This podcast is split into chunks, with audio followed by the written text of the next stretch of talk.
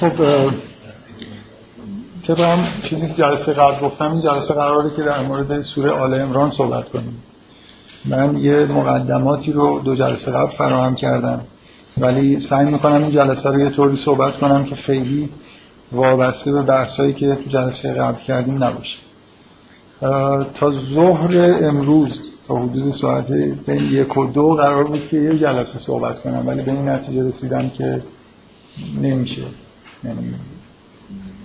برخلاف اون چیزی که قرار شده بود که اینجور بحثامون یه جلسه ای باشه دیدم واقعا واقعا در مورد یه دونه سوره نمی‌تونم توی یه جلسه یه بحثی بکنم.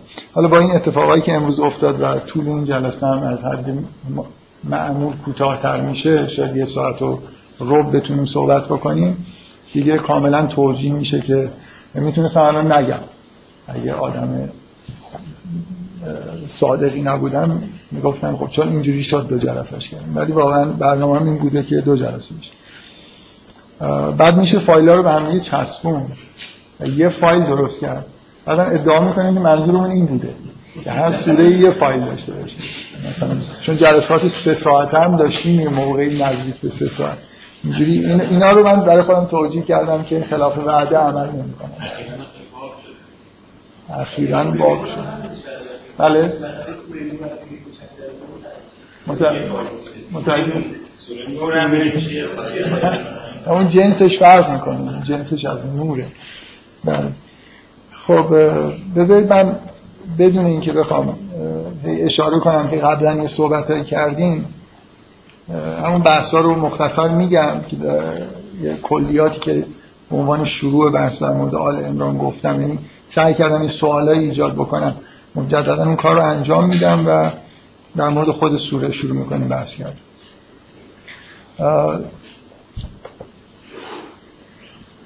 اگر هم سوره رو از اول باز کنید اولین آیاتش رو بخونید یه موضوعی داره مطرح میشه. یه چیزی که مورد قبول همه مسلمان ها هست اونم اینه که لاعقل سه تا کتاب از طرف خداوند نازل شده. که ما اینا رو به رسمیت می‌شناسیم به عنوان کتاب های الهی. حالا اینکه با صورت باقی موندهشون چقدر مثلا ما همدلی داریم که کتاب الهی باشن یا نباشن به حال اینکه منشأ الهی دارن نظر ما قطعیه. و بنابراین لاقل خداوند سه تا دین برای بشر فرستاد. از همین جای عالم فکر می‌کنم سوال ایجاد میشه. سوال اصلی خب فکر می‌کنم اینه که اصلا برای چی این کار انجام اصلی ترین سوال اینه که اصلا این کتاب برای چی نازل شد سوال اصلی دیگه اینه که می‌تونست اگه اینا هدایت وعده داده شده به بشر هستن بشر می‌تونست هدایت بشه بدون اینکه جوامع دینی تشکیل بشه. یعنی امت هایی به وجود بیان. چرا اینطوری شده که ما حداقل سه تا جامعه دینی رسمی مورد قبول قرآن داریم؟ ببینید اینکه جامعه دینی تشکیل بشه با اینکه هدایت به بشر برسه لزوما به نظر من یکی نیست. هرچند به جورایی ممکنه نزدیک به نظر برسه. یه سوال دیگه اینه که آیا واقعا سه تا دینه؟ یا اون دوتا تح... اگه اختلافایی دیده میشه اون دوتا تحریف شدن و یه دین بیشتر نیست. ممکنه یکی نگاهش این باشه که خداوند یه دینی رو می‌خواسته هدایت رو به بشر برسونه. مثلا به یهودی های چیزایی گفته تحریفش کردن دوباره مسیح اومده اصلاح بکنه اونم تحریف شده تا اینکه رسید به جایی که قرآن مثلا نازل شده و دین شکل فعلی خودشو گرفته به خودش. اینا همه سوالایی که می‌تونه جوابای متنوع داشته باشه. خب دیگه فکر می‌کنم سوال خیلی مهم اینه که اگه قبول بکنیم که این ستا یکی نیستن که من استدلال واضح می‌تونم بیارم. قبلا هم شایدش اشاره کردم که این ستا دین در اثر تحریف با هم دیگه اختلاف پیدا نکردن. ذاتا با هم دیگه اختلافایی داشتن. قرآن اینجوری برخورد می‌کنه. خب چرا سه تا دین باید نازل بشه؟ چرا یه دونه دین نیست؟ اگه یه دین بود و یه جامعه دینی واحد توی کره زمین داشتیم بهتر نبود. الان چه مقدار از مشکلاتی که تو کره زمین به وجود اومده توی هزار سال اخیر مال اینه که جوامع دینی با هم جنگیدن و مخالفت کردن و همدیگه رو تخته کردن و کشتن و اینا. اگه یه مثلا فرض کنید همون یهودیت خب تا آخرش میمون. اینا سوالایی فکر می‌کنم قابل فکر کردنیه دیگه به حال. اینکه سه تا کتاب نازل بشه حالا بیایید فرض کنیم به اینجا رسیدیم. قبول کردیم که این سه دین واقعا ذاتا با هم مختلفن. سه تا جامعه دینی هم تشکیل شده. حالا ما توی شرایطی هستیم که سه تا سه نوع دین داریم. همشون هم منشه الهی دارن. حالا تعامل بین این ادیان چجوری باید باشه؟ من سعی کردم توی یه جلسه بگم که یکی از موضوعهای اصلی محوری سوره آل امران تعامل با اهل کتاب. فکر می‌کنم واضح تا یه جایش که می‌خونید خیلی واضحه که بحث طرف بحث بیشتر اهل کتاب هست. باز من برای اینکه خود موضوع رو روشن‌تر بکنم که در مورد چی می‌خوایم بحث بکنیم و این بحث ما وابسته است به اینکه سوال اون جوابای اولیه رو چطور میدیم. چه دیدگاهی نسبت به کل دین داریم اینکه نقش مثلا شریعت کتاب چیه اینا هم باید روشن بشه تا اینکه به این جواب بدیم که حالا که مثلا دین اسلام اومده دیدگاهمون نسبت به روابط بین مسلمان ها و اهل کتاب چیه. یه دیدگاه شایع اینه که هر دینی دین قبل خودشون تعامل این شکلیه. یه دین که میاد دین قبل از خودشون نسخ می‌کنه. بنابراین دیگه اون دین اصلا رسمیت نداره. اگر منشه الهی هم داشت دیگه الان مورد قبول خدا نیست. خدا من یه دین رو در کره زمین به رسمیت می‌شناسه خب این تا حدودی با عقاید عرفی ما سازگار نیست. به نظر میاد که اسلام اهل کتاب رو به یه نوعی به رسمیت می‌شناسه. درشون یعنی مثل مثلا فرض کنید برخورد اسلام با اهل کتاب مثل برخورد با مشرکین نیست.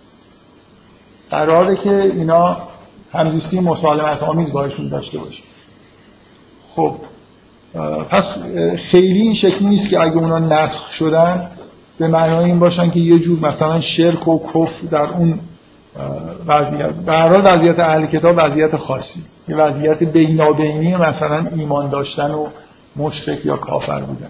اینو از چیز عرفی می‌دونیم و فکر می‌کنم با قرآنم سازگار خب اگه اینجوری نیست اگه مثلا پدیده نسخ نیست چجوریه؟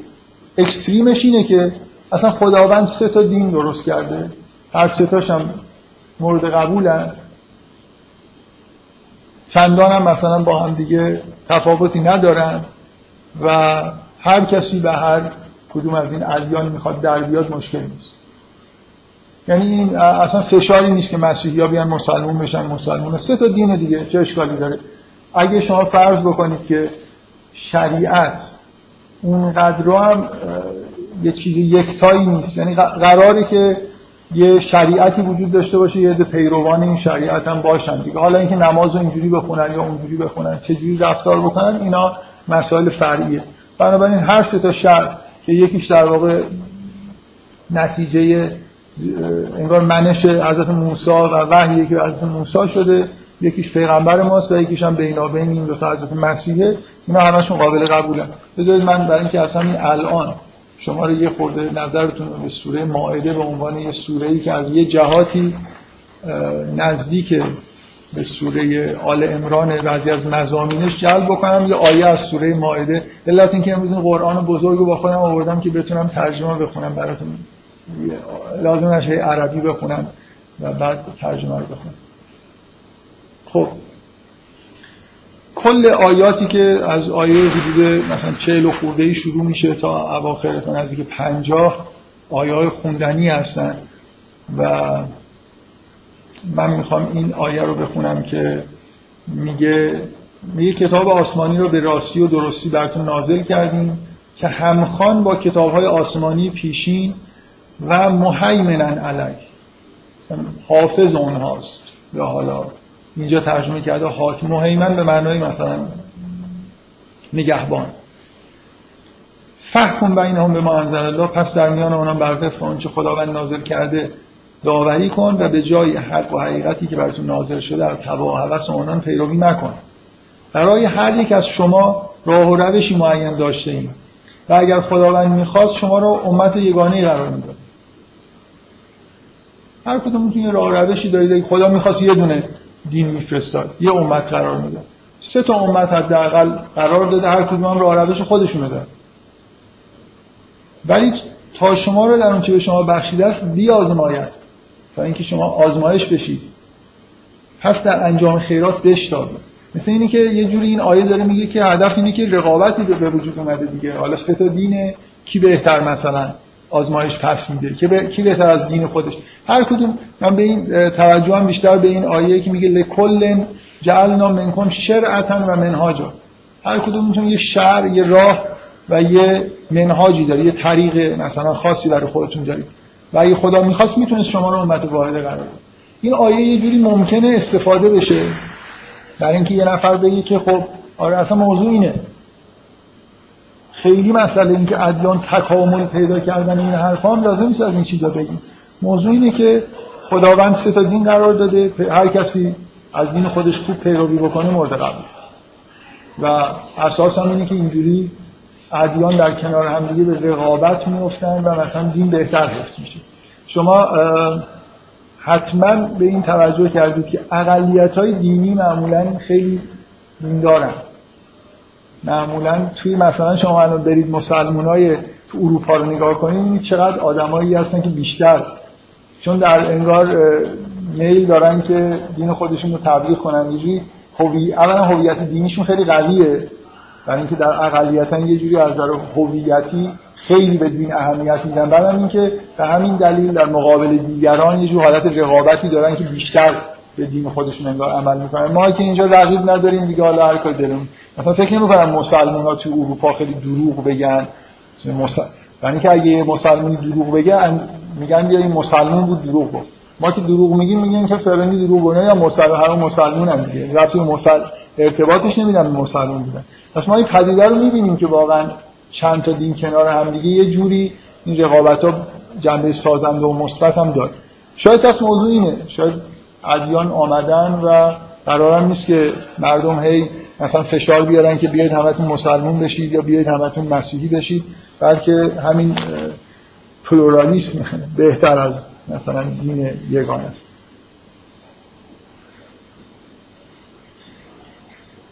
یه سوال دیگه که اما اولش می‌تونستم بپرسم اینی که بدون دین بدون کتاب آدمایی که از این سه کتاب پیروی نمی‌کنن اصولا دستگار میشن یا بذارید دقیقتر بپرسن. در هر حال نزول دین یه هدفی براش وجود داره. خداوند می‌خواد انسان ها به یه جایی برسن. هر چی می‌خواد فعلا فکر کنید. من نمی‌خوام وارد بحثش بشم که قرآن چی میگه. آیا یه آدمی که تو هیچ کدوم نه مسلمان نه جز اهل کتابه نمی‌تونه به اونجا برسه؟ بدون پیروی از هیچ کدوم از این شرایعی که غیر از این شرعتن و منهاجایی که وضع شده آدمای دیگه نمی‌تونن برسن. یه جوری دین ضروریه یا نه؟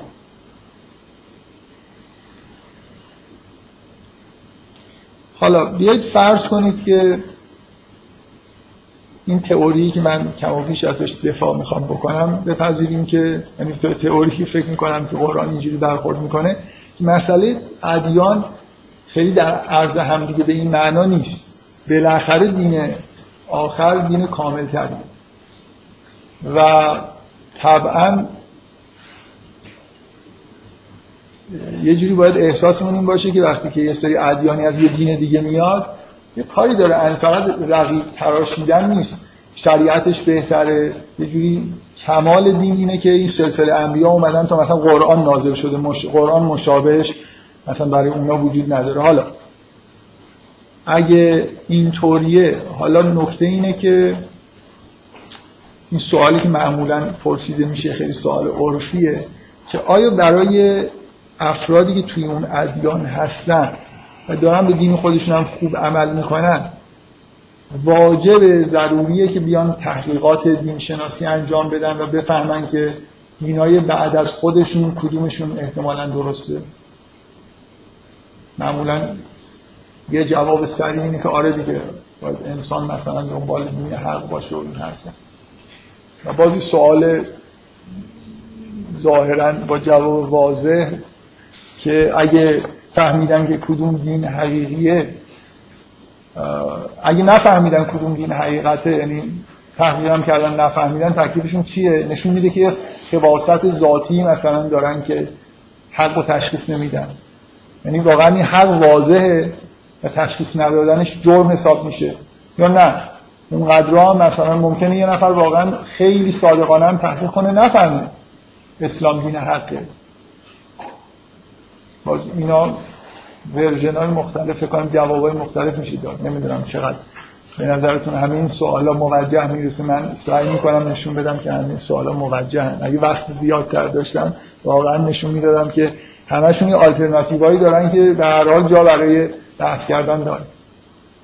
حالا اومدیم اون طرف فهمید که دین حق اسلامه باید تغییر دین بده یا نه. مثلا ممکنه یه شرایطی داشته باشه مثلا تغییر دینم نده یا اعلام نکنه. یه جوری فهمیده که یه دین بعدی هست ولی تحت شرایطی ممکنه به دین خودش بمونه. معمولا این سوالا رو نمی‌پرسن. مثلا بدیهیه که آره دیگه الان حقیقت رو بفهمه باید تغییر دین. حالا من, من سعی می‌کنم بگم که سوال اصولا جای پرسیدن داره و یه جور یه ظرافت هایی تو جواب دادنش هم هست.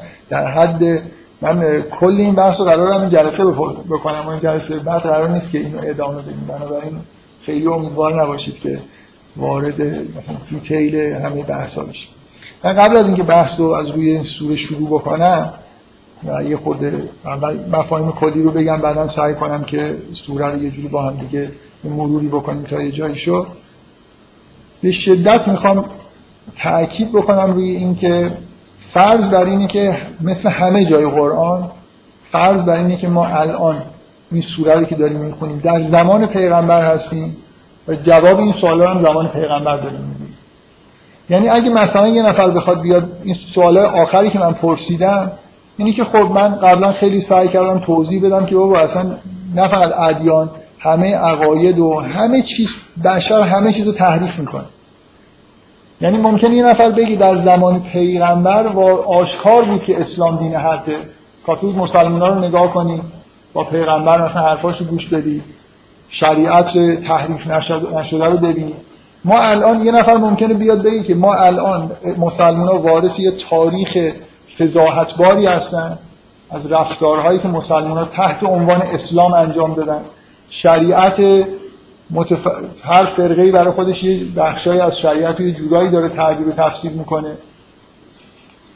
قرآن هم از نظر مفاهیم تحت تاثیر این اعوجاجایی که به وجود اومده یه جاهایش جورایی فهمیده میشه. اون وضوح اولیه رو نداره.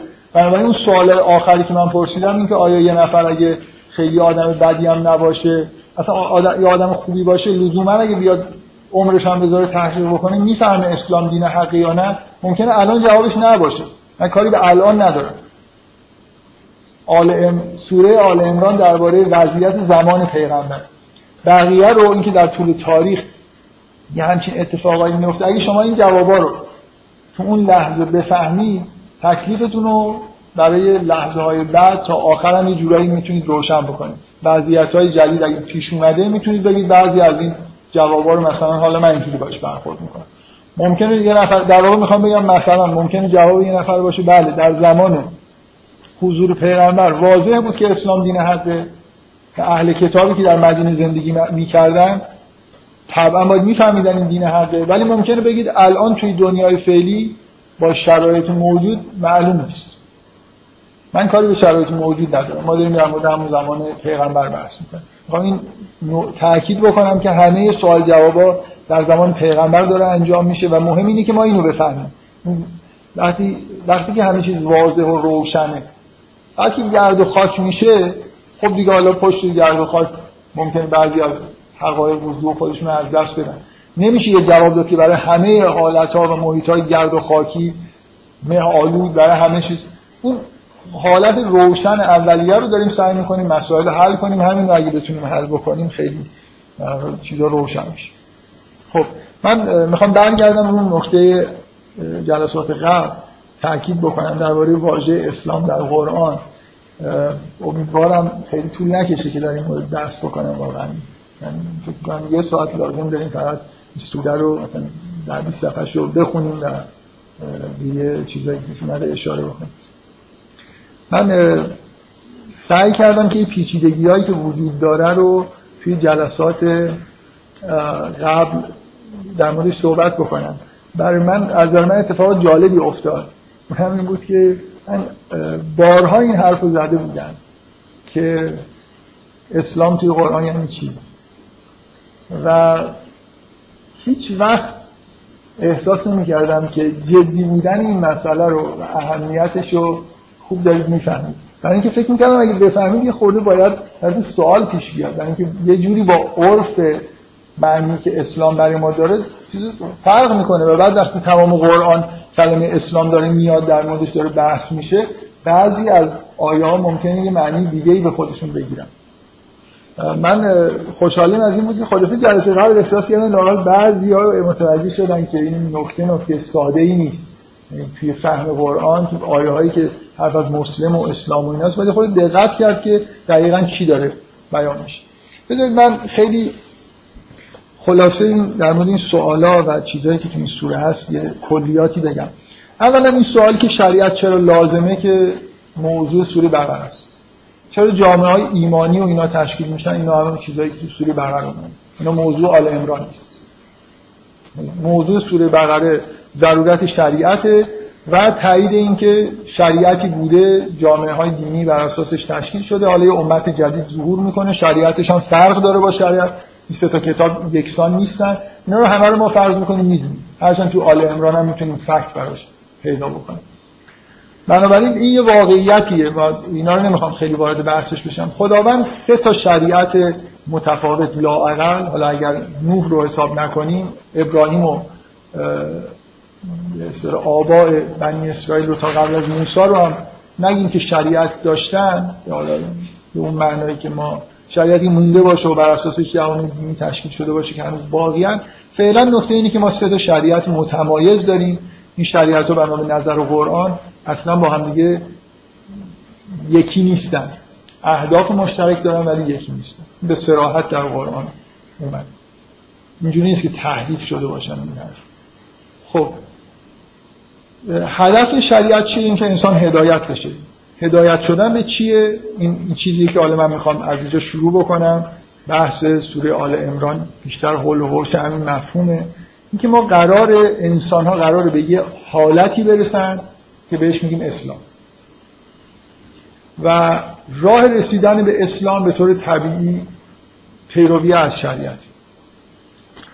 پیروی از شریعت ما رو به تقوا میرسونه به اسلام میرسونه. اینا همه اسمای نزدیک به هم, به ایمان میرسونه و نهایتا همه اینا رو هم دیگه میگیم که یه آدمی که به این حالت ها رسیده هدایت شد. قرار خداوند ما رو با نزول این کتاب ها هدایت کنه خب منظور از اسلام چیه؟ اسلام یعنی این که ما تسلیم حق باشیم.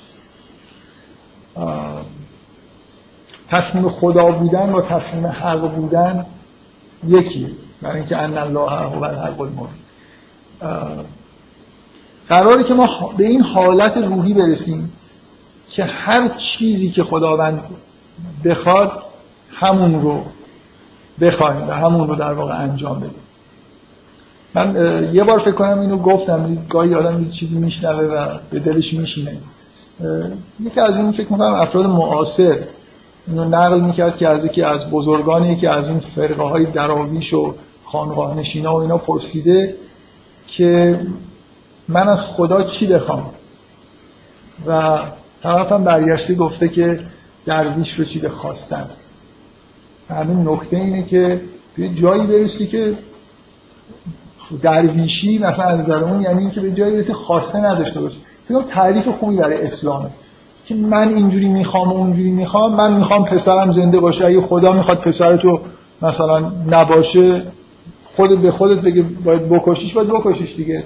تسلیم محض در مقابل حق در مقابل خدا. من. این چیزیه که ایدئالیه که انسان در واقع از خواستای نفسانی خودش از فریبای شیطانی اینا عبور بکنه. فقط سر و کارش با حق و حقیقت باشه.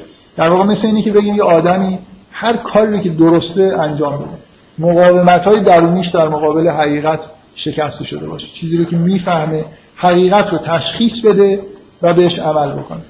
این نهایت چیزیه که ما قرار بهش برسیم.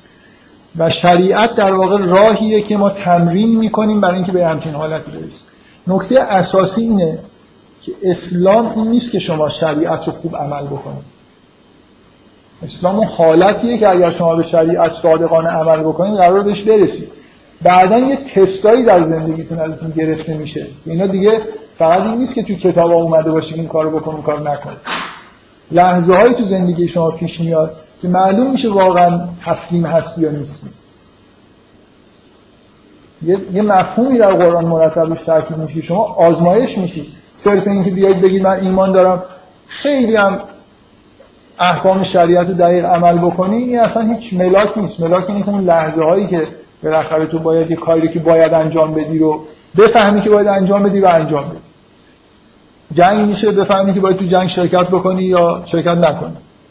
این آخرش مثل اینکه اون مقام تسلیم واقعا اینه که حالا نمی‌خوام بگم آخرش نزدیکی به آخرش اینه که از جون خودت بگذری. به اینجا رسیده باشی که جون خودت رو تسلیم بکنی. اگه خدا ازت خواست.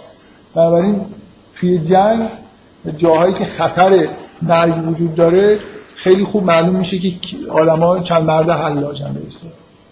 به این دقت بکنید که هم ابراهیم به فرزندانش نصیحت می‌کرد هم توی این سوره خداوند مستقیما به مؤمنین میگه که ولا تموتن الا و انتم مسلمون. حداقلش اینه که اون لحظه ای که فرشته مرگ میاد و می‌خواد جونتو بگیره راحت تسلیم میشی یا نه؟ هنوز تصویری مثلا به یه علایق دنیایی. اینکه مرگ با اسلام به این دلیل یه چیزی داره که این, این عبارت تکرار میشه که ولا تموتن الا و انتم مسلمون. آدمی که به تسلیم کامل نسبت به حق و حقیقت رسیده من اصرارم اینه که کلمه حقیقت رو کنار حق میارم برای اینکه حق باز توی واژگان ما یه جوری اسم خدا شده. ولی نکته اینه که چرا اسم خدا شده؟ برای اینکه ان الله هو الحق حق المبین. یعنی تسلیم شدن در مقابل حقیقت فرق نمی‌کنه با تسلیم شدن در مقابل خدا. خب. اسلام به اینه که شما همیشه کار درست رو انجام تشخیص بدید و انجام و این چیزی که قرار ما در هر سه تا دین ما قرار به اینجا برسیم. من اون جلسه توضیح دادم می‌خوام کم کم صرف نظر بکنم از گفتن چیزایی که اون جلسه گفتم. فرض کنیم اون جلسه هم زمینه این جلساته. که کاری که از ابراهیم کرد این بود که همین این انگار اسلام رو به عنوان مثل یه دین به وجود آورد. مفهوم اسلام همیشه با ابراهیم میاد. و جامعه دینی هم تشکیل نداد. اینی که ابراهیم و اطرافیانش نمونه در واقع مسلمین حالا جوامعی تشکیل میشه شریعت نازل میشه. توی جوامع یه اقلیتی آدمایی هستن که به ایمان و تقوا و اسلام می‌رسن. کسی داریم که مثلا خود نبی اطرافش آدمایی هستن و همین که دور میشه آخرش توی مرزاش به یه آدمایی می‌رسید که توی محیط های کفار هم دیگه شبیه اینا پیدا نمیشه. ولی همه اینا جز جامعه دینی حساب میشه. در هر سه تا دین هم همین اتفاق افتاده. و فکر هم نکنید که مثلا بحث اینه که در زمان پیغمبر هنوز ما جامعهمون اینجوری نشده بود. مدینه هم همینه. پیغمبر وسط چند نفر کنارشن همینجور دور که میشید می‌بینید اون حالت اسلام و تقوا و ایمان و این حرفا یه خبری نیست. دارن به ظاهر شر عمل می‌کنن. حالا که دیگه جای خود داره این ایده کلی بنابراین توی قرآن چیزی که باید خوب بفهمیم اینه که ادیان اومدن تا ما رو به این حالت اسلام و ایمان و تقوا و اینا برسونن. و جوامع دینی یه هسته مرکزی این شکلی دارن و اطرافش اینجوری نیست. حالا پیچیدگی در واقع همینه که حالا مثلا جامعه اسلامی باید با اون یکی جامعه چیکار کنه؟ اونجا آدمای اهل حق هستن اینجا هم مثلا اکثریت اونجا نیستن. اگه اینجوری نبود مثلا معمولا جواب سردستی عرفی اینجوریه که انگار اینجا یه جامعه همه خوبن اونجا یه جامعه همه بدن. یه جوری تصور که اونا مثلا کفارن ما مؤمنین هستیم. اصلا این با از اول قرآن بخونید تا آخرش با همه جای قرآن تناقض داره. جامعه دینی. اکثریتش آدمایی هستن که هیچی در همه جامعه دینی. حتی حالا من می‌خوام بگم که جواب قرآن اینه که توی غیر جامعه دینی هم وضع همینه. بین به اصطلاح کفارم باز یه هسته مرکزی آدمایی هستن که اصلا تا کتاب ندیدن شاید ولی به معنی نزدیک به مفهوم اسلام و ایمان و تقوا هستن حقایق رو می‌شناسن عمل می‌کنن. چرا, چرا این اتفاق میفته بذارین از همینجا به اصطلاح از همین آیه اول شروع بکنیم که برای خاطر اینکه به از تورات و انجیل و قرآن یه چیزی وجود داره به اسم فرقان. فرقان اینجوری نیست که تو شریعتی باشه. فرقان اون نیروی تشخیص حق و باطله که خدا در مورد اون هم میگه و انزل الفرقان. فرقان اسم کتاب نیست. فرقان اون چیزیه که همه میگه که اگه تقوا داشته باشید یجعل لکم فرقان. فرقان یعنی فرق گذاشتن بین حق و باطل. آدمای خوب آدمایی که تقوا دارن کنترل دارن هر کاری نمی‌کنن. لازم نیست که شریعتی باشه که تا هر کاری نکنن. شما در دوران قبل از ابراهیم هم آدمایی داشتید که بدونی که شریعتی وجود داشته باشه. همین الان هم ممکنه آدمایی باشن تو جوامع دینی به دنیا نمیان ولی آدمای درست حساب اینا فرق حق و باطل رو می‌فهمن. حرف غلط بهش بزنی یه حسی دارن نسبت به چی درسته چی غلطه چی کار باید بکنن. فالهمها فجورها و تقوا برای کل انسانه. ما یه چیزی در درونمون هست که شریعت رزونانس می‌کنه باش یعنی ما در درون خودمون یه چیزی داریم یه نسخه انگار از حقیقت داریم. حالا در بیرون پیغمبران میان این حقایق رو تثبیت می‌کنن به کلام در میارن کتاب نازل میشه حقیقت هایی رو بیان می‌کنن شریعت رو بیان می‌کنن. بنابراین اصلا اینجوری نیست که فکر کنیم که آدمایی که اهل کتاب نیستن دارای این هسته. اونجا هم آدمایی هستن که به ممکنه یه آدمی در غیر اهل کتاب حتی باشه و مسلم باشه. مسلمتر از اکثریت آدمایی که یا همه آدمایی که توی اهل کتاب هستن. البته خب شریعت فایده خودش رو داره رسیدن به این حالت تقوا و اسلام و اینا با عمل کردن به شریعت قطعا راحت تر یعنی حسن داشته که کتاب نازل شده. من در تو سوره بقره که بحث می‌کردم از این حرفا زدم. اون جلساتی که اسمش جلسات مقدماتی یهودی هست. و اینا این محتوای شروع این سوره است. نزول سه تا کتاب. به اضافه اون فرقان اون منشأ انگار درونی حقایق که تو همه انسان ممکنه وجود داشته باشه. آدما اصلا به میزانی که اون فرقانو دارن تشخیص میدن که این بیرون این کتاب حق یا باطل. دقت می‌کنید؟ یعنی یه نیروی تشخیص حق و باطل در درونشون هست که این پیغمبر رو می‌شناسن که این حرف راست داره میزن و این کتاب اون فرقان رو در واقع تشدیدش می‌کنن به وجودش میدن خب بعد بذار این مقدمه رو من فعلا این مقدار ازش می‌خوام دور بشم. بیایم به یه جایی که داره اسلام انگار بیان میشه تعریف. این آیه معروف شهید الله انه لا اله الا هو و الملائکه و اولو العلم. این داره بیان می‌کنه که اصلا ماجرا چیه. اسلام به معنای تابع در واقع خداوند بودن توحید. تابع توحید بودن عقاید توحیدی و عمل توحیدی داشتن فقط تابع خدا بودن. ان الدین عند الله الاسلام. هم نکته خیلی مهم ما به اهل کتاب نمی‌دونم به مسیحیت و یهودیت اینا میگیم دین. قرآن به اینا نمیگه دین. اینا شریعت دارن کتاب دارن. می‌دونی؟ دین یه, خو... یه مرحله یه چیز نمی‌خوام بگم که اونا دین نیستن به ببینید دین اون چیز باطنیه. بیاید یه خورده واضحتر اگه بخوایم بگیم. هر جامعه دینی هر دینی حالا به حسابی که ما میگیم یه ظواهری داره شریعتی داره. یه باطنی داره. اون حالتهایی که آدم بهشون دست میده. عقاید و حالتهای روانی اینا مثل باطن خب واضحه که ما می‌خوایم به این چیزای باطنی برسیم. می‌خوایم به حالتهایی برسیم حقایق رو ببینیم بهش عمل بکنیم و به کمال برسیم. ان الدین ان الله الاسلام اگه از خدا بپرسید که دین دین یک یه دونه دین بیشتر نداره. سه تا کتاب داریم ولی دین یه دونه است. فقط و فقط خدا اسلام. هیچ چیز دیگه غیر از اسلام است.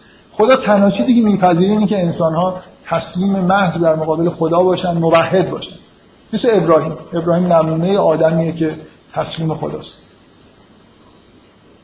ان الدین عند الله الاسلام.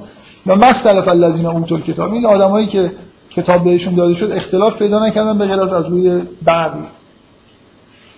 واژه بعد فکر کنم بهترین جایی که بفهمید چی همینجاست که چرا اینا به حقیقتی که بعدشون میاد ایمان نمیارن. من دارم در اینکه دو جلسه ای تموم میشه شک می‌کنم.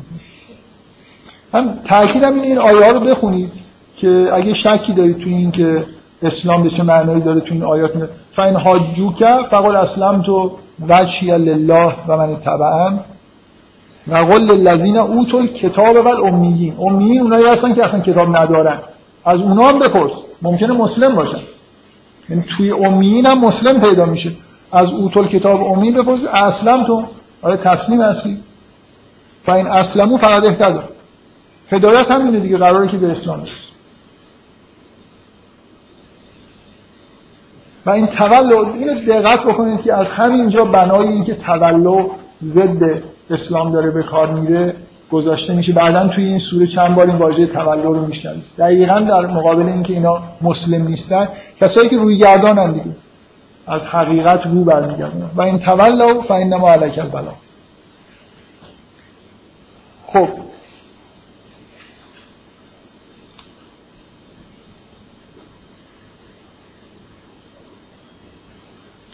من قبلا اینو توضیح دادم مختصر می‌خوام فکر کنم شاید همین توضیح بود که بعضی ها رو یه خود موضوع رو جدی کرد. خب یه ایده اینه که گفتم یه بار گفتم یه ایده غلط اینه که خب حالا ما یه جامعه دینی داریم تو هر کدومشون یه هسته های مرکزی مسلم هستن. بیاییم از این مسلمین یه چیز تعریف کنیم دیگه یه دین جدید تعریف بکنیم. من سعی کردم توضیح بدم که این ایده غلطه. برای خاطر اینکه شما اگه الان یه دینی بخواید تعریف بکنید بگید که آقا مثلا حالا اسم مسلمین نذارید. ای موحدین مثلا همه ادیان توحیدی جمع بشید. ما همه یکی هستیم. این خودش دوباره میشه یه جمعیتی. بعدا بعد از چند قرن نگاه می‌کنید اینا هم توشون یه عده مسلمن یه عده نیستن. بنابراین این که من بخوام یه جوری جامعه دینی تشکیل بدم که همه مسلم باشن اصلا نمیشه. نباید حتی تلاش کرد و رفت به سمت اینکه همچی کاری بکنید اینی که اسلام دقیقاً اون کاری رو می‌کنه که میشه کرد یعنی دینی با بهترین شریعت میاد ولی تأکیدش روی این مفهوم توحید و اسلام. نه روی شریعت. یعنی مدام انگار یه جوری داره تاکید می‌کنه که شریعت و این ظواهر اینا فرع ماجرا هستن. چی می‌خواین می‌خواین مسلم باشه من جلسه قبل یه سوالی رو جواب دادم که حالا مجبورم تکرار بکنم. که بعضی از آیات قرآن اسلام رو به معنای اسم این دین به کار می‌بره. اینجوری به نظر میاد. یعنی همونطوری که ما به کار می‌بریم. من اصلا مخالف این نیستم که در زمان پیغمبر و توسط خود قرآن این نامگذاری انجام شد سوال اینه چرا به این دین میگن اسلام؟ برای تأکیدی که روی مفهوم اسلام داری می‌کنه.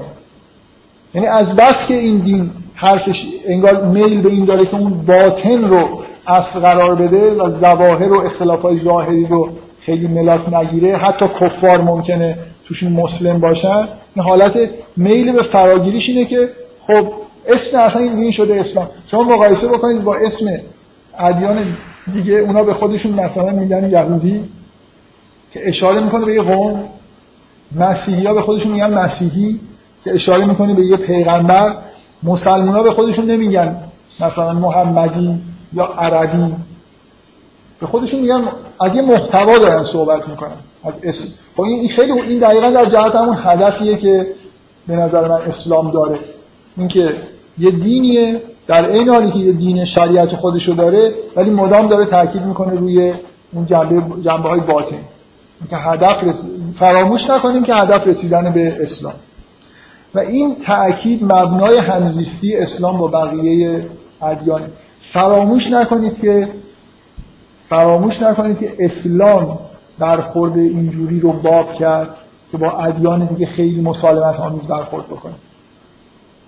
شما به هیچ وجه اولا یهودی ها که با ادیان بر خودشون رو شیطانی می‌دونستن هنوز هم کمابیش می‌دونن بنابراین طبیعیه که توی جامعه یهودی مسلمان چندان وضعیت خوبی نداشتن مگر اینکه تحت حمایه مثلا حکومت بزرگی در اطراف اون جامعه یهودی باشن. اصولا بنای دین یهود از آدابشون این نیست که خیلی به ادیان دیگه توجه مسالمت آمیزی بکنن. مسیحیان که تا دلتون بخواد مسلمان رو که واسه چی مسیحی ها یهودی ها هم دیگه واقعا تا جایی که دلتون بخواد غیر مسالمت آمیز باشون برخورد کردن.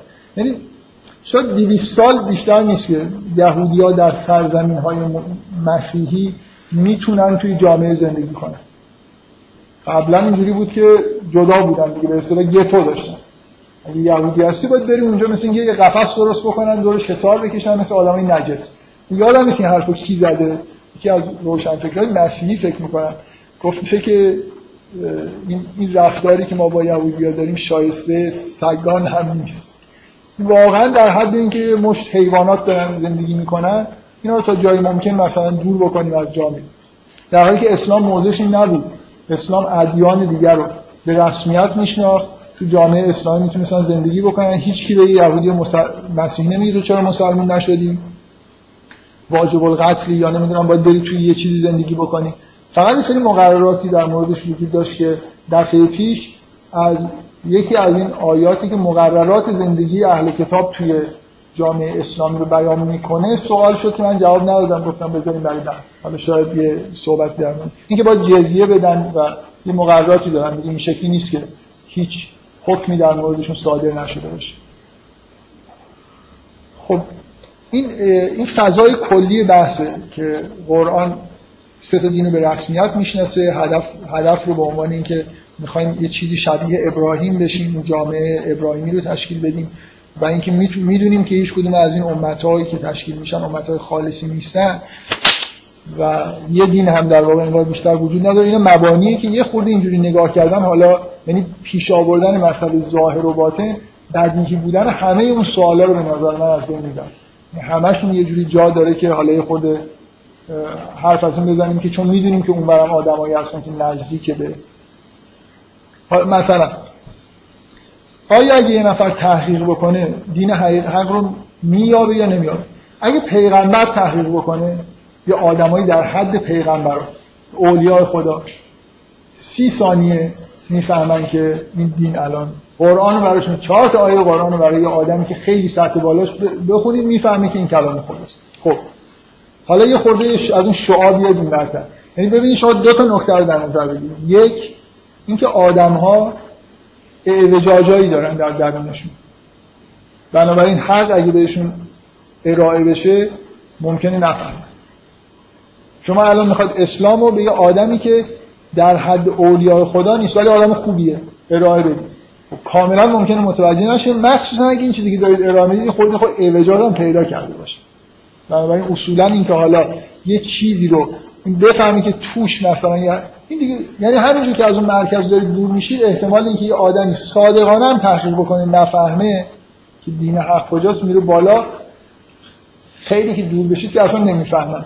چون حق خودشونن دیگه یعنی یه جوری اصلا مفهوم حق و اینا برای آدمایی که دور از اون مرکز هستن معنی نداره. خب بنابراین اصلا اینکه تحقیق بکنیم می‌فهمیم و نمی‌فهمیم زیر سواله. و لزوم تحقیق بنابراین یه خورده شل میشه. اگه مطمئن نیستیم که در اثر تحقیق آدم می‌تونه بفهمه یا نه. ولی هنوز این سوال هست که اگه یه نفر بفهمه چیکار باید بکنه؟ دین خودش باید تغییر بده یا نه؟ من همینجور که احساس می‌کنم وقت کم دارم حتی این موضوع اهل کتابتون جلسه احساس می‌کنم که ممکن نتونم تموم بکنم دارم از این چیزایی رو باید فاکتور بگیرم. بذارید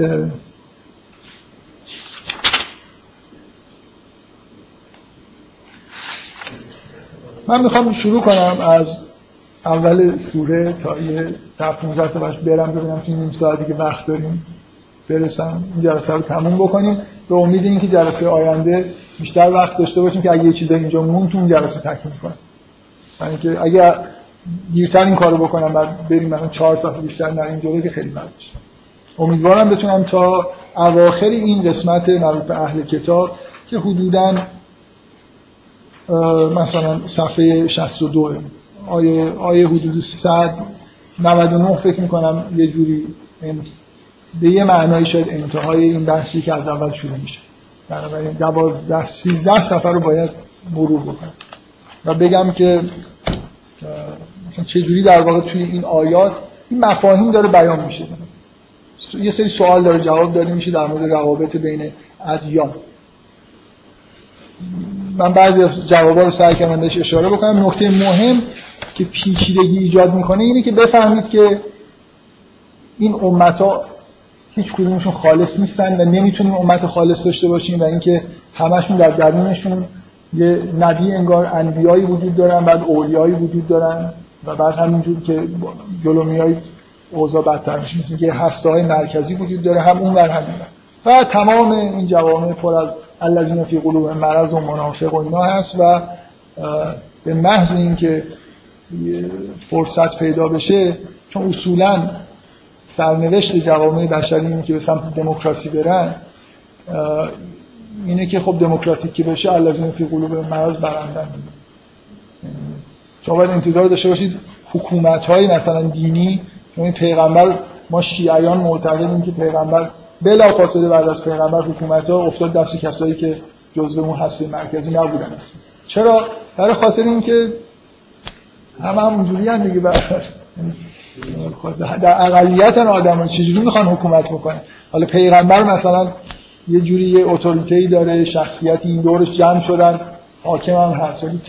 اتفاق طبیعی اینه که همین اتفاق بیفته. برای همین هم که ادیان همیشه از بیرون که شما نگاه می‌کنید اما الذین فی قلوب مرض رو می‌بینید. نه هسته مرکزی از بیرون دیده نمیشه. این دور و همه رو چیز گرفتن. آدمایی که خب این سوره ببینید. شروع میشه با یه مقدمه ای که خیلی شباهت داره به مقدمه سوره بقره. از اینکه باز از سه دسته از آدما به نوعی داره صحبت می‌کنه. اینجا باز حرف از اونجا هم حرف از کتاب اینجا هم حرف از کتاب. اینجا بیشتر در واقع اون مسئله کتاب و شریعت مطرحه. ولی سه تا دسته داریم. آدمایی که ایمان میارن آدمایی که کافرن و آدمایی که اینجا اسمشون هست مثلا لذین فی قلوبهم زیغون چیزی یه خورده از واژگان که اینا مسئول چی هن؟ اینا مسئول تحریف دینن دیگه. اینا توی جامعه دینی زندگی می‌کنن از متشابهات استفاده می‌کنن. اینا رو یه جوری مثلا برای ابتقاء فتنه به کار می‌برن. و شما شروع که میشه حرف از وجود سه کتاب به اضافه فرقان و حرف از عکس که آدما در مقابل این کتاب و آیات این کتاب ها دارن نشون میدن که می‌تونه کفر باشه و می‌تونه یه جور پذیرش غیر واقعی باشه که منجر به تحریف میشه.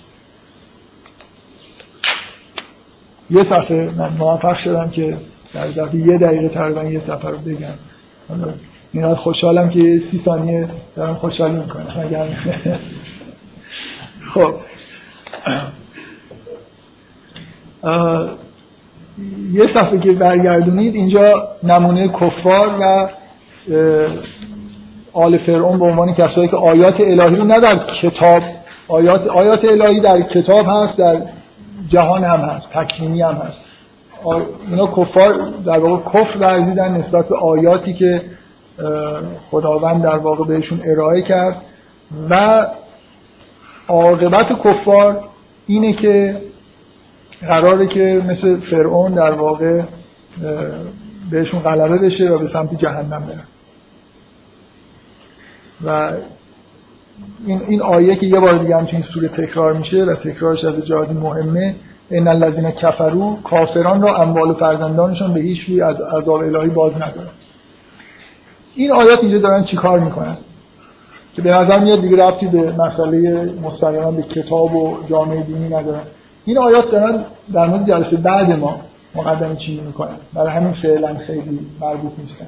برای اینکه قسمت دوم این سوره بحث در مورد رابطه بین حالا این جامعه دینی جدید با کفاره که جنگ میشه و یه چیزایی اونجا قرار شما در مورد جنگ احد تو نیمه دوم بشنوید.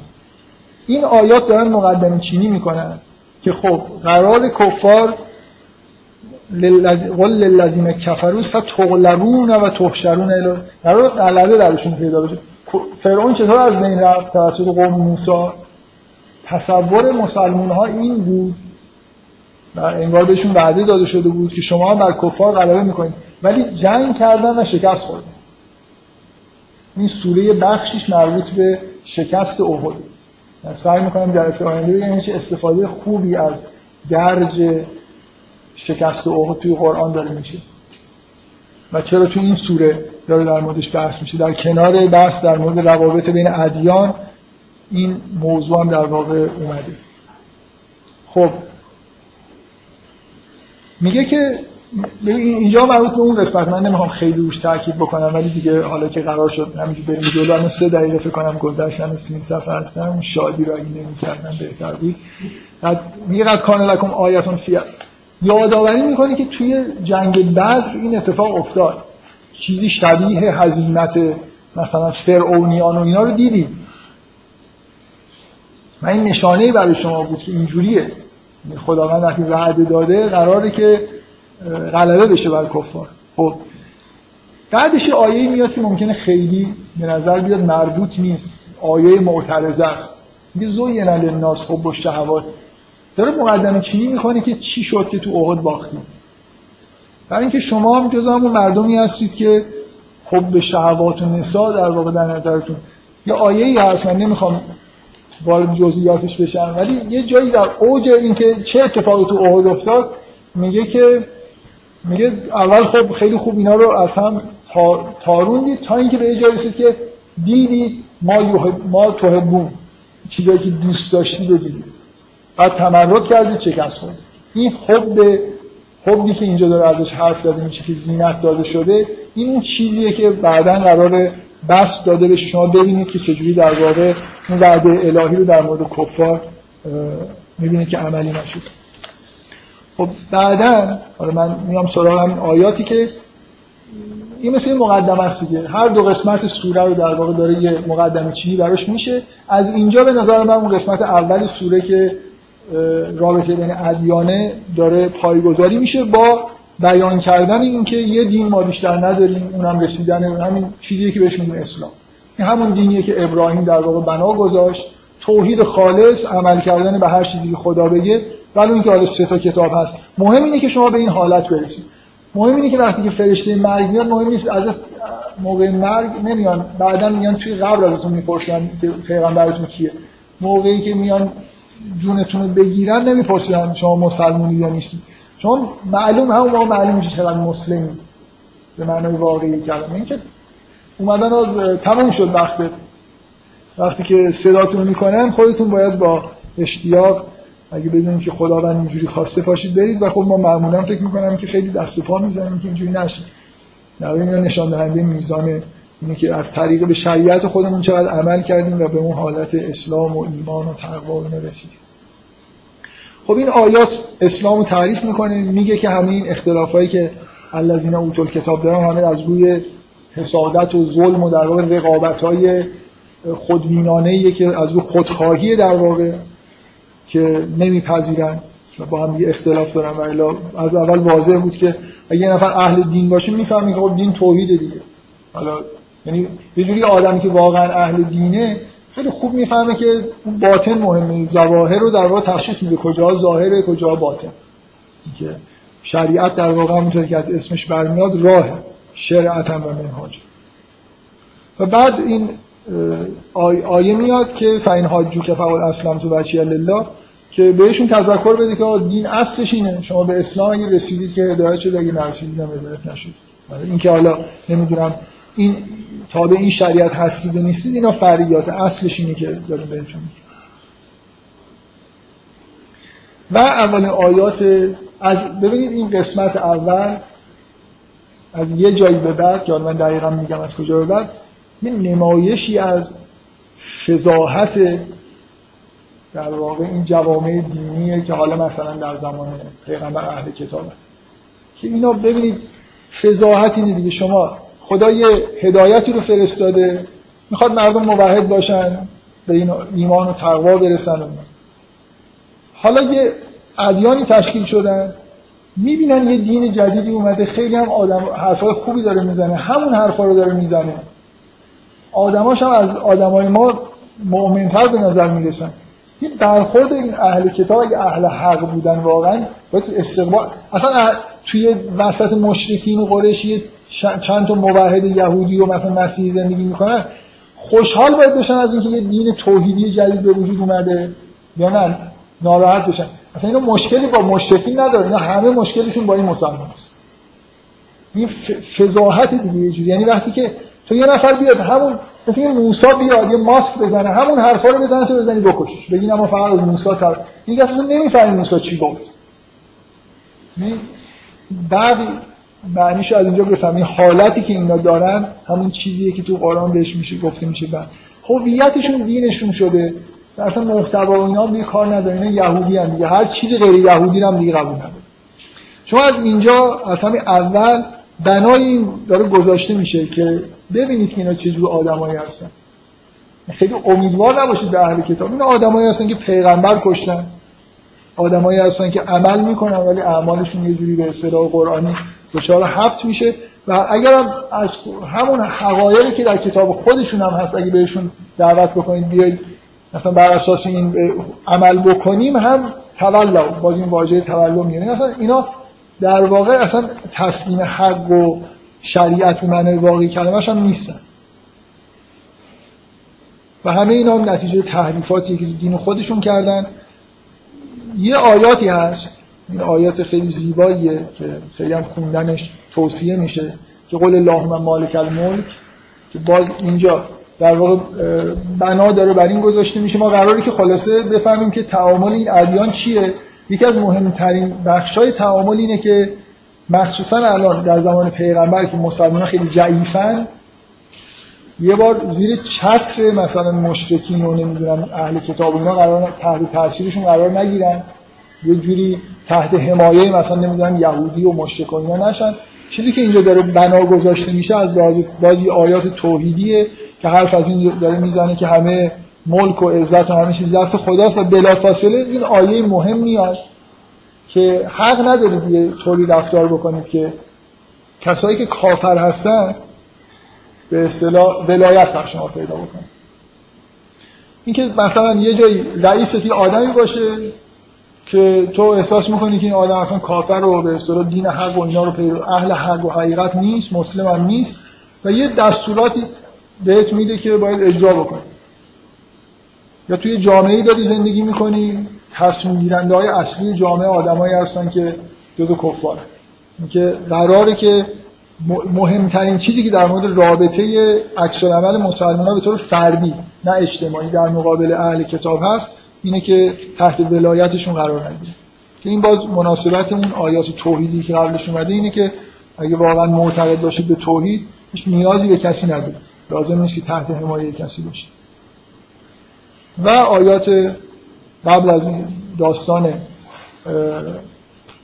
آل امران که اسم سوره هم از این داستان اومده آیاتی که تو در واقع از تبعیت نسبت به رسول و اینکه اگر از رسول تبعیت بکنید خداوند شما رو دوست خواهد داشت اینا چیزاییه که در واقع توی ادامه این اومده. من داستان آل امران رو فعلا نه به دلیل کمبود وقت حتی وقت داشتم اگه صرف نظر می‌کردم. فعلا به نظر می‌رسه که خیلی با محتوای سوره هماهنگ نیست.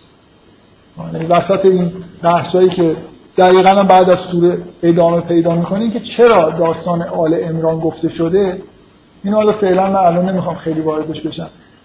مهمترین چیزی که به نظر می‌رسه فعلا که به این بحث ها مربوطه اینی که داره اولا از این صحبت می‌کنه که چطور این این ادیانی که شما باش مواجه هستید مثل مسیحیت تحریف شدن از توحید دور شدن اعتقاداتشون هم دیگه توحیدی نیست مثلا در مورد مسیح روی این تاکید میشه. و ثانیا شما ببینید که یهودی ها چجوری رفتار کردن با مسیح. مثل اینکه این داستان داستان خیلی واضحیه که فساد اهل کتاب رو داره نشون میده. و این یه مقدمه برای اینکه اون فضاحت ها رو شما در واقع ببینید.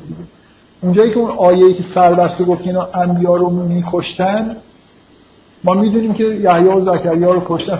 آل عمران همه شهید شدن. دیگه خلاص مسیح رو هم خداوند یه جوری به آسمان برد. اون رو هم اگه قرار ادامه پیدا می‌کرد میکشتن. یهودی های پیغمبر کش رو ببینید در مقابل مسیحی که دینشون تحریف شده است. بنابراین یه جوری این امیدواری که اگر مسلمان ها دارن که با اهل کتاب خیلی دوست بشن و اینا خیلی نباید امید این داستان این رو لاغر داره بیان می‌کنه فعلا.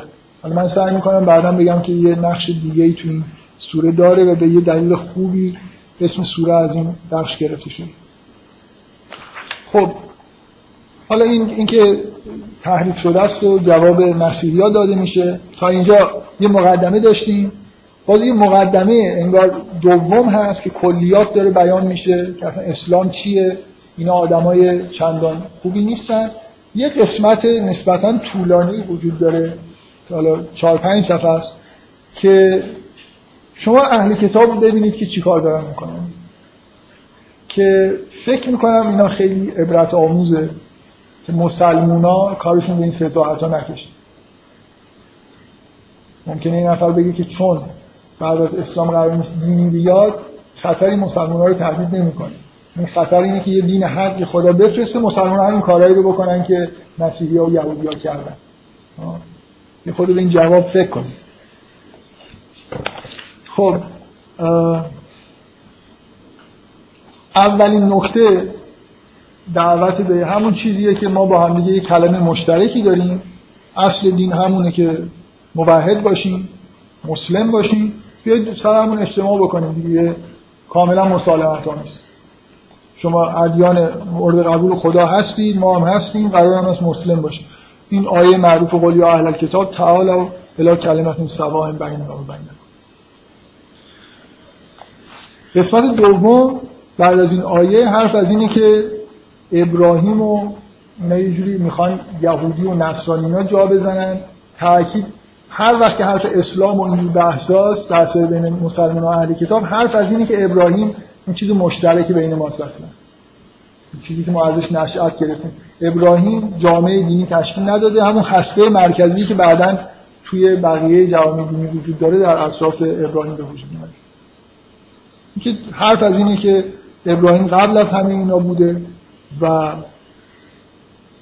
بعدا این پیگیری میشه اینجا هم داره بیان میشه که کسایی که به ابراهیم نزدیک هستن هم خود پیروان خودش هم در درجه اول و این پیغمبر و کسایی که بهش ایمان آوردن. حالا از اینجا شما عکس های اهل کتاب ببینید. اولا اینا دوست دارن که شما گمراه باشید. اهل کتاب دوست دارن که مثلا مسلمان اگه مشرک بشن خوشحال میشن. برای خاطر اینکه یه دین رقیب براشون مثل یه دکونشون یه دکون باز شده. این دکون چیز دیگه بفروشه مشکلی ندارن. دین نفروشن. اینا حرف از دین ابراهیم بودن نزنن حرف از توحید نزنن. گمراه بشید گمراه یعنی که از توحید مثلا دست بردارید یه جورایی به شرک گرایش پیدا بکنید. ودت طایفتون من اهل کتاب. این قسمت به طور مداوم حرف از طایفتون من اهل کتاب یا اهل کتاب طایفتون من اهل کتاب من اهل کتاب هی مدام داره اهل... تصاویری از اهل کتاب داره بیان میشه که معمولا هم برمیگردن به نوع برخوردی که دارن با مسلمان ها می‌کنن. در کنارش فقط رعایت این میشه که هی فراموش نشه که بینشون آدم های خوب هم هست. ولی کلا نمایشی از برخوردهای عجیب اهل کتاب با یه دین توحیدی جدید. مثلا خوشحال نشدن ناراحت شد دوست دارن اینا گمراه بشن. میشینن فکر می‌کنن. میشینن فکر می‌کنن که برید صبح به اینا ایمان بیارید. بعد اصلی دوباره از ایمانتون برگردید که مثلا اینا از دین خودشون برگردید شعارشون اینه که لا تؤمنو الا لمن تبع نکن. اصلا محتوا اینا حساب نیست. ما دینی داریم. از هیچ کسی هر چی گفت. مثلا حق و حقیقت و این حرفا حساب نیست. بغیر از دین خودتون از کسی تبعیت نکن این اون حرف مشرکینه که اجداد ما این کارا رو می‌کردن ما هم این کارا رو داریم می‌کنیم. مثلا گوش ندید که اینا چی میگن. حق و باطل و این حرف. میگه امانتداریشون. خب اولا یه عدهشون هستن که اگه یه همیان زر بهشون مثلا بدی بهت برمیگردونن ولی یه عدهشون هستن که اگه یه دینار بهشون امانت بدی اینو بهت برنمیگردن و خب اینا اکثریت اصلا دین هم بیشتر دست ایناییه که امانت داریشون در این حده. چرا حرف از امانت داری می‌زنه؟ برای اینکه امانت داریشون ملاک اینه که دین خودشون چقدر خوب نگه داشتن دیگه. یعنی حفظ کردن کتاب و دین و اینا امانت داره. خدا بهشون امانتی داره شریعت داره. این بعد از این آیه میگه که عهد خدا رو امانتشونه دیگه عهدشون رو به به ثمن قلیل فروختن. بعد این آیه دیگه واقعا این یه جاهایی به فضاحت میگم می‌رسه. میگه که یه عدهشون هستن که زبونشون رو یه جورایی می‌کنن که یه چیزایی بگن که شما فکر کنید از کتاب و ما از کتاب. اینکه رسما یارو داره کتاب می‌نویسه ولی یه جوری می‌نویسه شبیه مثلا یه آیاتی از تورات در بیاد که شما فکر بکنید. دارن رسما جعل می‌کنن مثلا کتاب یه عقاید عجیب و غریبی پیدا کردن. حالا مطابق با همون هوا و هوس خودشون دارن جعل می‌کنن. مثلا یه جوری که دیگه جعل می‌کنن که شما باورتون نشه که مسیح همون مسیح موعود تورات. جعل می‌کنن که شما فکر کنید که مسیحیت دین آخره. برای اینکه پیروان خودشون از دست ندن هزار جور از این حرفا. مسیح خداست همه اینا یه سری دارن از این کار. اینا واقعا وحشتناکه این آدمایی که تحت در واقع هدایت الهی بودن ببینید به چه فضاحتی افتادن. و آیه بعدی در مورد اینه که اینا یه جوری در واقع از این طریق به شرک نزدیک شدن.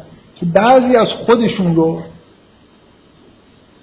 از افراد بین خودشون دارن اطاعت می‌کنن. این ارباب من دون الله.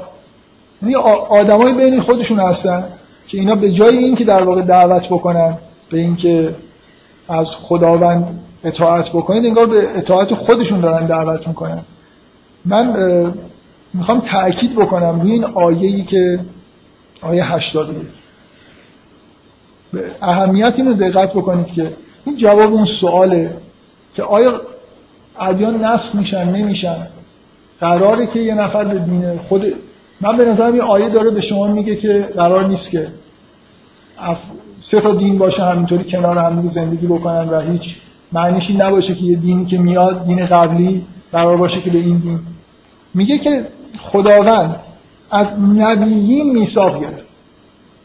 از نبیین اونایی که در مرکز هستن و حق و تشخیص میدن که اگر بعد از شما کتاب و حکمت دیگه ای اومد رسول دیگه ای اومد لا تؤمنون نبهی و لا تنصرن اگه فقط لا تؤمنون نبهی بودم می‌گفت خود فقط ایمان آوردنه.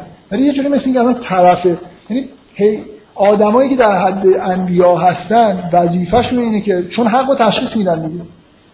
چون حق و تشخیص میدن باید بهش ایمان بیارن و باید ازش حمایت بکنن.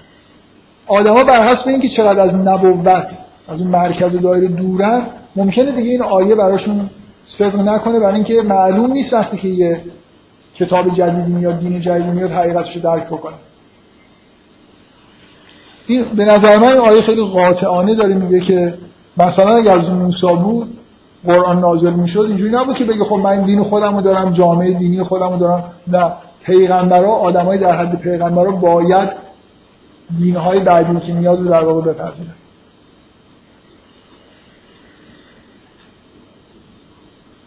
میگه افغیر دوباره ببین برگشتیم به همین که دین و اسلام رو یه بار دیگه تاکید بکنیم که چیه. نتیجه اسلامی که شما وقتی که دین حق جدید میاد و خدا به اون داره دعوت می‌کنه بپذیرش. پیغمبرای مسلمان خب واضحه که باید در واقع حرف همین به این میثاق در واقع عمل بکنن هم باز برای کسایی که خود شک دارن که واژه اسلام تو این سوره به چه معنایی داره به کار میره من این آیه رو هیچ وقت خیلی چیز نکردم روش تاکید نکردم. افغیر دین الله یبغون؟ آیا به غیر از دین خدا می‌خوای؟ ولهو اصلا من فی السماوات و هست تمام آسمان ها و زمین همه تسلیم خدا. این همین شما باید همین دین آسمان و زمین داشته باشید. اصلا اسلام چیزی نیست که مربوط به آدم باشه. اینکه ان دین ان الله الاسلام این کرات آسمانی هم به معنایی که اینجا داره گفته میشه تسلیم خدا هستن. یه چیز خدا فقط قبول می‌کنه اونم تسلیم محض در برابر خدا و حقیقت. له اصلا من فی السماوات و الارض طوعا و کرهن و الیه یرجعون. بعد میگه بگو که ما به همه ادیان و پیغمبر ایمان آوردیم و من یبتغی غیر الاسلام دینن این ادامه اون اف غیر دین الله یبغون و له اسلم. این این اسلامی که اینجا داره گفته میشه اون دینیه که همونجا داره ازش صحبت میشه. که آیا دینی غیر از دین اسلام رو در واقع همه دنیا مسلمن؟ شما باید مسلم باشید و من یبتغی غیر الاسلام دینن فلا یقبل من و هو فی الاخرت من الخاسرین. اینجا مفهوم اسلام در واقع مطرحه تو این آیه نه شریعت اسلام. مطمئنا کرات آسمانی با شریعت ما نماز نمی‌خونه. ولی در قرآن گفته میشه که پرنده ها هم سلات خودشونو دارن. یعنی یه جور مسلم بودن برای همه موجودات یه معنایی داره.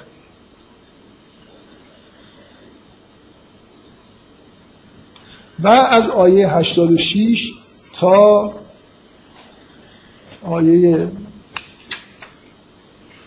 92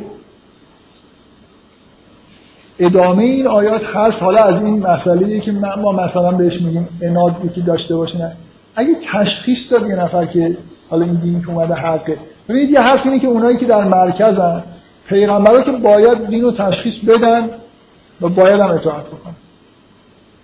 اینا آدمایی که می‌فهمن. حالا آدمایی که نیستن ممکنه تشخیص بدن ممکنه ندن. اگه دادن تکلیفشون چیه؟ این از اون سوالاست دیگه. من می‌خوام به نظر من با صراحت این آیه داره جواب میده. کیف یهد الله قوما؟ کفروا بعد ایمانه. چطور خدا هدایت بکنه کسایی که ایمان آوردن و شهید و ان رسول حق؟ و به اینجا رسیدن که فهمیدن که این پیغمبره. ولی بعد دوباره کافر شدن یعنی یه فرض مسیحی یهودی در معرض هدایت پیغمبر قرار گرفته پیغمبر رو دیده دین اسلام شناخته و فهمیده یه جوری ایمان پیدا کرده می‌دونه این راسته ولی بعد دوباره برگشت سر جای خودش کافر شد. چرا کافر شده؟ معمولا به دلایل نفسانی دیگه ها؟ یعنی خب اگه الان مثلا فرض یه آدمی برای خودش یه جز علمای مثلا یهود. پیغمبر رو دیده فهمیده که این دین ایمان آوردن به پیغمبر یعنی تمام زندگیشو ول کنه دیگه. ممکنه اهل و عیالش رو دیگه چه می‌دونم پول و چیز اجتماعی خودش رو مثلا به عنوان یکی از رؤسای یهود ریاستش رو همه رو ول کنه. علت این کفر نیست که وقتی یه بار دید اینجوری نیست که بعدا مثلا این چیزای خلافش دیده باشه. علتش اینه که از این چیزایی نتونسته بگذره. و خودشو مثلا یه جوری یه پرده روی چشم خودش انگار انداخته برای خاطر اینکه مجبور نشه که از دنیای خودش بگذره. مثلا این نیست که طرف مثلا فرض کنید یه شواهدی دیده ایمان پیدا کرده بعدا یه شواهدی دیده که ایمان پیدا ایمانش از بین رفته. مثلا اینکه شواهدی دیده ایمان پیدا کرده بعد یه جورایی ذهن خودش مثلا به هم ریخته و خلاصه رفته برای اینکه موقعیتش به هم نخوره و اینا سعی کرده که فراموش بکنه این کار. اینکه کفر ورزیدن به معنای اینکه آدم خودش رو در پرده قرار بده یه جوری در واقع رفتار بکنه که حقیقتی رو که باید ببینه رو نبینه. میگه خداوند چطور هدایت بکنه یه آدمایی رو که میان این که جلسه آخرش رسیده. و منم خب تقریبا به آخر این قسمت رسیدم. این خدا چجوری هدایت بکنه آدمایی رو که کفر می‌ورزن بعد از اینکه ایمان پیدا کردن و و جا بینات به بینات رسیدن. این همون چیزیه که ما الان خیلی مثلا ببینید طرف مثلا حقیقت فهمید و اناد داره. اصلا اینجوری نیست که خدا بگه من می‌خوام بگم این با این ساده اینکه شما بگید که آدم مسیحی حالا فهمیده اسلام حقه ولی خب دیگه حالا قرار نیست که مثلا ایمان بیاره. از رسول که تعهد گرفته شده هرچی هم اگه آدمی ممکنه یه آدمی خیلی وضع ایمان و تقواش خوب نیست تون هسته مرکزی هم قرار نداره ولی به دلایلی فهمیده که این قرآن کتاب خودست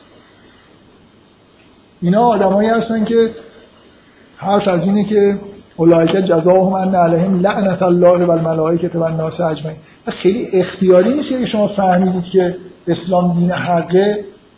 به دلایل نفسانی مثلا یه جوری سر جای خودتون بمونید. برای اینکه مثلا مقام موقعیتتون از دست ندید الا الذين تابوا من بعد ذلك مگر اینکه دوباره توبه بکنن و بعد اونایی که کافر بشن ایمان بیارن دوباره ایمان کفرشون رو بیشتر از قبلا بکنن اینا اصلا دیگه توبهشون پذیرفته نمیشه. و کسایی که کافر باشن و بمیرن اگه به اندازه به اندازه روی زمین طلا فدیه دهند ازشان پذیرفته نمیشن. یه جوری این آیه اشاره به اینه که اینا دنبال طلا بودن. ها؟ یا آره یعنی یه جوری مثلا اینکه اشاره ای که داره میشه مثل اینکه اینا یه معامله کردن دیگه. ایمان نیاوردن عوضش مثلا یه عالمه الان طلا داره. طلاهاشون حفظ شد. میگه اگه به اندازه کره زمینم طلاشون حفظ شد طلا داشته باشن به دردشون نمی‌خوره. روز قیامت از کسی طلا قبول نمی‌کنه. این مناسبت این آیه آخری که مربوط به این جلسه است. ببخشید. تا آخر صفحه بعد قرار بود بگم. که میگه لن تنالوا البر حتی تنفقوا ما توهبون اینه. یعنی چسبیده باشید به دنیا کارتون به اینجا می‌رسه که یه حقیقتی رو می‌بینید نمی‌تونید بهش ایمان بیارید. میرید دوباره خودتون گول می‌زنید. و سر جای خودتون وای نیستید قبل از اینکه حالا وارد من متاسفم از اینکه این صفحه آخری که 62 رو نتونستم بگم ولی کلا ببینید من فکر می‌کنم یه مجموعه در واقع پیشیدگی هایی که تو رابطه با اهل کتاب هست توی این ده صفحه اول مفهوم اسلام که یه چیزی مشترک وجود داره. می‌تونیم سر یه چیزی توافق بکنیم ولی در این حال این حقایق هم وجود داره. اینکه این دین بهتر از اون دیناست تعهد گرفته شده که باید به این دین در بیاد و یه آدمی اگه بفهمه این حق و بهش ایمان پیدا نکنه مشکل داره اینا در این حالی که شما یه مجموعه از رفتارهای عجیب و غریب اهل کتاب رو چه تو سوره آل عمران چه توی آیه هایی که بعدا میاد که واقعا من فقط می‌تونم کلمه فضاحتی در موردش به کار ببرم اینکه اصلا هیچ اثری انگار از هدایت در این آدما نیست. اصلا هیچ معلوم نیست که اینا دین دارن و هدایت شدن و اهل حق هستن یعنی چی؟ طرف میگه که به غیر از دین خودشون اصلا دنبال دینی نرید یا برید نمی‌دونم کلک بزنید صبح بگید که ایمان آوردیم که اینا از دین خودشون برگردن در حالی که این دینی که جدید اومده دین خودشونه در واقع. همش حرف اینه که این مصدق هم قرار بود به توحید برسیم این هم دین توحیدیه که اومده ادامه همون راه در واقع توصیه شده توسط ابراهیم.